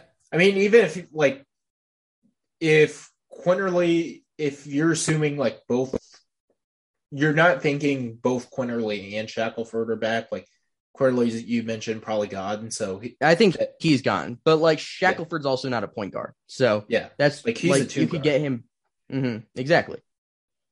And I guess theoretically, like if both return, then like Sears can be like your Energizer Bunny six man, but like odds are one of those guys is gone, most likely Quinerly. Then you have Mark Sears as your point guard, Shackelford as your two, or Nimari Burnett as your two. Um, mm-hmm. I don't know what they would do kind of at the three, but you have Bediako at the five. Um, you have Noah Gurley at the four. Yeah, Noah Gurley at the four. Darius so. Miles will play some minutes. Yeah. Uh, you got some freshmen, like you got Brandon Miller and Jaden Bradley as well. So could be interesting team to watch. But mm-hmm. getting Mark Sears makes it all possible. So uh, that's a big one. Uh, Ali, Ali, he he is heading to Butler. Uh, we mentioned, you know, how weren't sure Thad Matta would be a great hire. Uh, we're both still, I think, a little bit unsure, but hey, you, you got to start somewhere. And getting Ali Ali uh, to kind of come in, be kind of a stretch for not an elite defender by any means, but you can come in, you know, space the floor at that four spot, and uh, I think they're they're solid center away from being at least in a NIT team next season. I kind of see him more as like a Trey Murphy kind of guy. I don't really think he would do great at the four defensively because he does have some defensive struggles, but he's six eight, athletic enough, and can shoot the basketball. I think he'd be perfect as a six eight wing, but they have to add guys to be able to play the four and the five because right now your starting five is John Michael Mulloy. So you need to add some guys there, but you get Chuck Harris, you get Jaden Taylor. That's a solid foundation to start with. Ali Ali, probably double digit scorer, like a 36 plus percent shooter from outside. I think it's a good addition for Butler. Yeah. Right now, I would probably roll out Tate at the point, Harris two, Taylor three, Ali Ali four, and then maybe Miles Wilmouth at the five. I'm not a big John Michael. That's probably guy. not a not a great team. Still some work to do. Yeah, gotta get some more portal pieces, but gotta start somewhere. Mm-hmm. So uh, solid addition there. Jaelin Llewellyn uh, is off to Clemson. My uh, Princeton Tigers. Let's go. Princeton Tigers, Clemson Tigers. Princeton Tigers legend. Yeah. I don't know that I'd go that far. He played three years there, but he was great. I mean, he's a great shot creator, uh, can make things happen off the dribble, great shooter. Kept the he really improved this year after the year off of not playing. I think he'll be really good this year. Goes like you said from one Tiger to another Tiger. Clemson needed some guard play after losing Al-Amir Dawes, Nick Honor. I think he's better than both those players. I think Al-Amir Dawes is solid. Nick Honor struggled a bit. He isn't very big. That was an issue for him. It seemed like at the ACC level after coming in from Fordham. But I, I think getting a guy like Llewellyn, he'll be a scorer that works at this level. Then you have PJ Hall, who's only going to keep getting better. He's really good already. Hunter Tyson, Chase Hunter should get a little better. Maybe you add a little bit more from the portal like if they make the tournament this year, Brad Brownell probably saves his job. So maybe they could get a little bit more. Uh, I'm not sure if Brownell gets fired if they don't make the tournament, but if they do, I would suspect he's there at least a couple more years. So that's a big ad for potentially making the tournament. Yeah, it it always feels like when Brad Brownell's like entering a season on the hot seat, he makes the tournament. Like that's kind of like Josh Pastner a year ago. Yeah, but we I, the difference is like we've seen this like multiple times with Brownell. Yeah. Mm-hmm. It's like Josh Pastner's yeah, just done it once. Yeah, and like a, a, good duo to start with there with Llewellyn and PJ Hall. Like if they're a few pieces away from I think being like uh, in bubble team territory in the preseason. Or we'll Tyson's see. I think good that, like four. Yeah, yeah, and then Chase Hunter's talented. He was a top 100 recruit. I'm pretty sure. So you have a lot of pieces there. They weren't terrible this year. They weren't good. They weren't terrible, but I think adding a guard that can really score the ball like Jaelin Llewellyn will go a long way for this team. I think you could describe Brad Brownell's entire te- tenure as not terrible, but not great. That yeah, that's about yeah. as accurate as it gets. Yeah, that's fair. Yeah. Uh, let's see. Uh, St. Louis added uh, Javon Pickett. Javon Pickett. That's right. Uh, this, this is a pretty good overall team going into next season. Like you, you return Yuri Collins, who's a point guard, elite point guard, Javonte Perkins, uh, Gibson Jimerson. Now you add Javon Pickett, who can kind of play a little bit off ball. You have Okoro inside. Uh, this is a really good team. Yeah, and Jordan Nesbitt entered the portal, so that'll be a, a bit of a loss, but I think they'll be fine. Maybe you can play uh, Javon Pickett, even though he, I don't think he's done a ton of it in his career. Maybe some small ball four. Terrence Hargrove, maybe some small ball four. Fred Thatch can play as a little bit of a bigger guard. Then you had Sincere Parker, a JUCO transfer, who's very talented too. But I once you got Javonte Perkins back, you were going to be a tournament caliber team. So that that's what you have, and that's what they'll be. Yeah, hopefully they can stay healthy, but uh, mm-hmm. they should be. I, I think they might have the. I, I would still say Dayton has the most talent, but. Mm, yeah, probably talent wise, but I'm gonna go with the experience of St. Louis. I'm I'm still taking Dayton. But. Don't sleep on Loyola Chicago. Probably a few pieces away from being somewhere in that mix. Yeah. Uh, rounding out here the transfer portal additions. Demarion Williams is heading to Texas Tech. Uh, this is this still a team I think needs a little bit of work to do uh, with the portal, but uh, the I think the guard play is starting to figure it out. Like especially if they get McCullar back, like I like McCullar as kind of like a bigger lead guard, can play a little bit off the ball. You have Nadolny, who I think is really good. Now you've De- Demarion Williams. Still need help from the front court, but I like that backcourt. Yeah, Texas Tech struggled shooting the ball, so Mark Adams was like, "All right, first order of business, let's add a shooter." And you get a guy that shot almost forty percent at Gardner Webb. So that that's a big ad. He can defend. He's going to play a big role. I mean, you look at the wings they had last year. Davion Warren, Adonis Arms, both came in. Maybe Kevin Obanor used the COVID year. We'll see. Terrence Shannon's gone, so they have some more work to do. But Mark Adams will add pieces from the portal. We've already seen him do it. Daniel Batcho, I think, is solid, but probably best as a bench big man. So you're probably hoping to add someone else. Maybe you can get Obanor at the five if he returns, see what happens there. But I think Texas Tech will be. It's hard to bet against Mark Adams at this point, right? Because of what we've seen him do early on. Uh, I think they'll be good. They have some more work to do, but I think they'll be good. Yeah. Should we get into some Twitter questions? Yeah. Yeah. Let's do it. All right. Uh, since you sent out the tweet, I'll I'll let you start out with the Twitter questions. All right. Let me pull up the tweet real fast. I wasn't fully prepared for that. Going to be honest. Yeah, I I was not fully prepared either. So. All right let's see. We have, I think, three or four questions, maybe a little more. Uh, yeah, we have five, I guess. So let's start it out here with the first one, which came from Steel City Baller. He said, How do you feel about the new configuration of the Sun Belt? How much does the additions of James Madison, Marshall, Old Dominion, and Southern Miss improve the league? Uh, I mean, just looking at it, the Sun Belt, I'd have to. Who are they losing? At let me pull that up real fast. Um, because obviously, who you're losing it, matters. I know they're losing some teams to Conference USA. Mm-hmm. All right, hold on. All right, so they will add James. Th- those four this year. They yeah. lose. All right, Little Rock and UT Arlington. That's it. Okay, that's not bad. So I think you're keeping App State, you're keeping Georgia State, you're keeping Arkansas State, you're keeping Louisiana, Louisiana Lafayette, Texas State, South Alabama, and a school like Marshall. They've had success in recent years. That wasn't this year. They struggled this year, but they got in talent. Dan D'Antoni will play an up tempo style. I think Marshall could be pretty solid in that conference. James Madison, their new arena that they hosted Virginia at this year is pretty awesome. They have a good fan base. Uh, I think they'll be able to get some talent in there year in and year out and be pretty competitive. Southern Miss really struggled this year, but uh, that'll probably be the worst of the four coming through. And then Old Dominion, they've had a lot of success over the years. Like this year, they even beat UAB, was the best team in that league for a portion of the year. You have Jeff Jones, who's been there for a while at this point. I I, th- I think he could continue doing a pretty good job. They've been relatively consistent despite a few tough years in a row.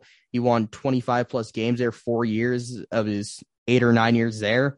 So I think Old Dominion will get back on track and be kind of competitive in Conference USA. But I think it makes the conference better. You you're losing UT Arlington, who hasn't been great in recent years. They haven't been very competitive at times. uh, and you're losing Little Rock, who was a preseason favorite to win it, I believe, two years ago, and they they really disappointed. They just haven't been that good. So you're losing two schools that haven't been great, and you're adding four schools, three schools that could be really really good, and one school that's kind of going to be near the bottom, maybe get to the middle with Southern Miss, but the other three I think could be relatively competitive. Yeah, I mean, any thoughts there? James Madison, I mean, it was kind of a team. They beat Virginia. They were kind of a team kind of thought to be a potential, you know, CAA winner last season. So adding them, then you mentioned like Dan D'Antoni had Marshall in the NCAA tournament a couple seasons ago. Uh, mm-hmm. They could always make a run. Old Dominion, I think, probably gave uh, Purdue its best mm-hmm. test of the 2019 tournament outside of well, even that it probably was the best defensive team against that Purdue team in the 2019 NCAA tournament. So uh, they're they're certainly a pretty good team. So I, I kind of like that. Um, I mean, obviously with conference realignment, you're going to lose a couple teams, but uh, I think hmm. overall the league, uh, maybe even a l- little bit upgrades, but uh, they the yeah. other thing too is you keep around the teams you need, like Georgia State still around, Louisiana Lafayette, uh, Georgia Southern. So uh, you keep those programs around, which have been uh, kind of the the breadwinners of the conference. Yeah, overall, I'd say it's a net positive. The additions, I think it'll work out well. Next question comes from one dollar Bob.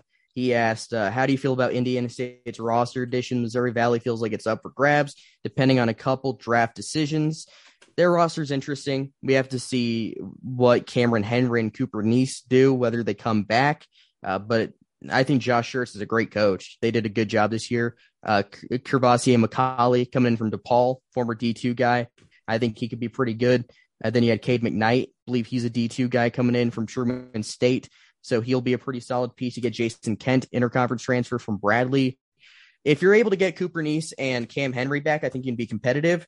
I think they could be near the middle to bottom, though, without those two, without seeing who else they add. But if you get Cam, Cam Henry and Cooper Neese back, your two best players, that changes things. But uh, if you don't, you're losing your two best players. So it'll be interesting to see. What are yeah. your thoughts here?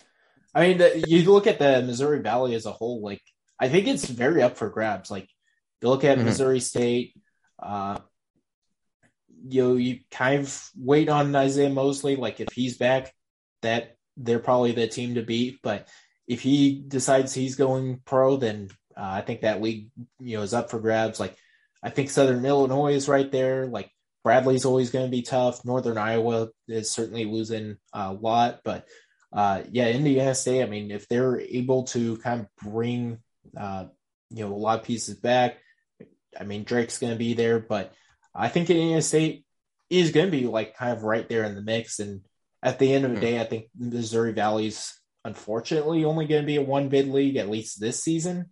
Uh, so it's all about playing and getting hot for three days in Arch Madness. So uh, they yeah. have a good chance. Yeah, I think Drake's the best team in the league right now because uh, you look at Murray State coming in, they don't have that many players on the roster currently. Belmont coming in, they lost some pieces. They lost Will Richard, they lost Nick Muszynski, uh, they lost Jacoby Wood. So they lost some pieces. Some of their better players, Muszynski and Richard, were probably uh, their two best players last year. You lose Loyola Chicago as a whole, not going to be in the conference anymore. Missouri State, at the very least, loses Gaige Prim and Jaylen Minnett. They could lose Isaiah Mosley. Northern Iowa, I haven't seen a decision on whether AJ Green will come back for the uh, extra year of eligibility or not. Bradley loses Terry Roberts. Illinois State, they lost Antonio Reeves. Evansville, they lost Shamar Givance. Valpo, they lost Sheldon Edwards. So Southern Illinois, I see. I think they're probably second right now. I don't think they've lost much. They get Lance Jones back. They get Marcus Domask back. They get Steven Verplancken back. They had Xavier Johnson from Georgia, uh, from George Mason. So they're probably second. I'll take Drake first with Sardaar Calhoun coming in. I haven't seen anything on whether uh, Roman Penn's going to come back or uh, DJ Wilkins, I think, has another year comes back or if uh, Darnell Brodie comes back. But I, I like Tucker DeVries and Sardaar Calhoun. So I think that could be pretty good. But the Valley might be down next year. Yeah. Like it is as up for grabs as I can remember. Like last couple of years, we've had kind of like Loyola Chicago being like that team. Uh, we've had, I mean, Wichita State we used to be in the league. They were uh, kind of the team to beat in the league. Right now, I mean, there there are certainly I think by the time the offseason ends, we'll maybe have a better picture. But the league is certainly up for grabs, and you're only like a good transfer pickup away from uh, being, you know, the league favorite in this league. Yeah, and two more questions here. The next one will come from a Hayden Soccer 25. We already kind of talked about this, but he asked, "What what's your likely percentage chance Kendrick Davis will transfer back to TCU?" Uh, I don't know. Like, I don't know how to put a number on it. Like, every school in the country wants him, so I'll say like five percent because there's so many schools after him. Like, that's not a number with intel, just like a random gut feeling, like five to ten percent. I just don't feel like that's where he ends up. He already transferred from there. He has a lot of good schools coming after him. I just don't feel like TCU is where he ends up. I'll go. I'll go split the middle. I'll go eight percent. Okay. Yeah, I think I don't think it's likely, there. but it's not impossible. But it's not yeah. likely, probably. Like Just if he's like, feeling. Uh, all right, I can return to TCU and uh, lead TCU to their most successful season ever. And actually, I did miss playing for Jamie Dixon. Maybe I mm-hmm. have regrets about transferring from TCU to begin with. Like, I you don't know what's going through. I doubt he has regrets brains. because of how good he became, though. Yeah, like I, you don't know what's going through people's brains, so I wouldn't put it at a zero percent chance, but I wouldn't say it's likely. Yeah, I, I think that's fair. And then the final question coming from the great John Fanta, who works for Fox Sports, works uh, for the Field of 68. He's awesome. Big fan of John Fanta. If you don't follow him already on Twitter at John underscore Fanta, highly recommend you do it because he's great. One of the best up and coming play by play guys around. And his question was Who's your dark horse Mountain West team heading into next season? I'll let you take this one first. What, what do you have here? Fresno State. I'm going hmm. Fresno State. Like these. that's assume, counting. Yeah. Assuming Orlando Robinson comes back. Like, mm-hmm you might have the best. You certainly, I think, have the best center in uh, the league. Uh, you you have solid pieces around him, like you have Isaiah Hill, you have Anthony Holland, uh, Jordan uh, Campbell. But I mean, this is all you know. If Robinson goes to the NBA and uh, you know calls it a college career, which I think he could make it in the NBA, kind of mm-hmm. as a modern big, uh, because he's so skilled. But if he if he stays at Fresno State and I mean, if he avoids going to the NBA draft, if he avoids transferring, he returns to Fresno State. Uh, they, they're probably, I think I might go as far to say like they might be an NCAA tournament team. I like that pick. Uh, it, it, all comes down to what Robinson does. Like you said, they won't be that good if he doesn't come back, but if he does, they're going to be good. I mean, uh, they won the college invitational basketball playoff, whatever it's called, the new one. I for, I don't I don't remember what it's called, but they won that. Uh, so that's they have postseason experience. Maybe they run it back because they could return everybody. I'm going to go with New Mexico as my pick, though. Jaelen House is testing the waters, but if Jaelen House is back, Jamal Mashburn Jr. is back. That's two of the best guards in the conference already. Sebastian Forsling maybe improves a little bit at the five, but you can probably add some more pieces at the five to help out a little bit too. So it's not just him. J. Allen Tovar is a good stretch four. You have Taryn Todd, the TCU transfer, who could improve a little bit. Javonte Johnson.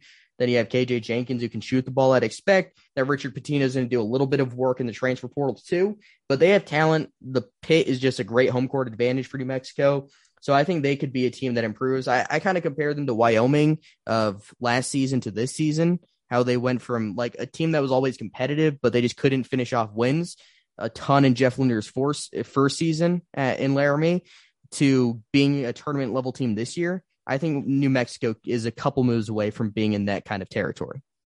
Yeah, I, I could definitely see that. Like, I think Richard Pitino is underrated as well. Like, mm-hmm. at this level, he's a great coach. I think. Yeah, like maybe he was a little bit out of his league at Minnesota, but I mean, Minnesota's a tough job to win at to begin with. Uh, but mm. you're you're going to New Mexico where the fan support is great, uh, and you're gonna have like a kind of distinct advantage. Like you've got the altitude at the pit, which helps you in some of those. Like you have the long uh, Mountain West road trip, so I, I, that home court is certainly going to be big, and uh, I I could definitely see you know get get the right pieces in Mexico could be kind of an NCAA tournament team next season.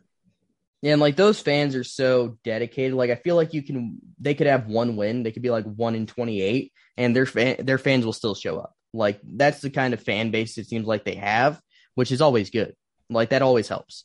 I remember the year they were like supposed to finish second in the league. They had like all the talent. It was like a bunch of like second chance guys. And they were terrible that year, but they Like Beat 2018, 19. yeah. They beat Nevada. Jaquan Lyle, Carlton Bragg. yeah. They beat Right, that Nevada team? in their perfect regular season. And, Oh, like, yeah. The, the fans the, they won the season just on that. Mhm. Yeah. What was that 18, 19? Or was it 17, Yeah. 18? It was eighteen nineteen. Yeah, it was. It was Oh the my year after they goodness. made the What was the score to that game? Do you know? 90 to 50. You're close. 85 to 58. I, I remember it was a blowout of epic proportions. Yeah, like I guess Jaquan Lyle didn't play in this game, but interesting roster. Anthony Mathis, I don't know how I didn't name him there because he was their best player. That's that's that's a bad call on my end. He was good. Makuach Maluach, uh, Carlton Bragg, Dane Kuiper, uh, Corey Manigault, Vance Jackson, who just finished his college career this year, Vladimir Pinchuk. They they had a lot of lot of pieces there for sure, but they weren't a great team, and they beat a really good Nevada team. Cody and Caleb Martin, Jordan Caroline, Tre'Shawn Thurman, Trey Porter, Jazz Johnson, and who can you name the player who played eight minutes in this game for Nevada? Let's let's see if you can do it. Um, Highest ranked recruit on the team. oh, uh, played at Louisiana Lafayette this year. Jordan Brown. Mhm. Yeah, there you go, Jordan Brown. That that was that was too easy. It was, but I feel like nobody remembers him at Nevada. Yeah. Like you either remember I him don't at Arizona. remember him at Arizona that much either. He was six man of the year in the conference a year ago. What do you mean you don't remember him? Come on now. But that Arizona team was forgettable though because Yeah. nobody watched them because they weren't making the tournament. Yeah. That's Like- fair. That that's why it was forgettable. So I mean, That's true. Okay. That I'll, I'll give you a little bit of uh and then I'll Christian you a little bit of Koloko this year was so good that I forgot they had Jordan Brown first. I, I remember they had him, but I remember you saying like last year, like mentioning how Koloko missed those two free throws against Oregon his freshman season, and now is like a potential first round pick. Like it's crazy how much better he's gotten. Yeah. he's not missing free throws in the clutch either. That's No, that's he's a good free throw shooter now. Yeah. But it's that's that's a fun story too. Let's see if he comes back. That's that's one that's up in the air. It seems like. I, I don't see him coming back because I he's like that modern day big that can because he can like kind of move his feet and But he can't shoot. That that's the thing though. He can't shoot. I don't think he needs to shoot. Like big bigs either need to shoot or need to be like elite defensively, but he's like elite defensively. But I feel like if you had your pick, if you're an NBA team, you'd rather have the one that can shoot than be an elite defender. Yeah. Like, would you rather have like, man, I, I can't even think of an elite defense. Like Rudy Gobert can't defend on the perimeter, so I'm not really going to count him. Like that doesn't really count. I mean, yeah, no, I'll do it. I guess. Would you rather have Brooke Lopez? I mean, he, Brooke Lopez is so old though. But like, would you rather have Brooke Lopez from two years ago or have Rudy Gobert of now? Um I'd rather have Brooke Lopez of two years ago, probably. that's a tough one. Because Gobert can't shoot, but he's athletic.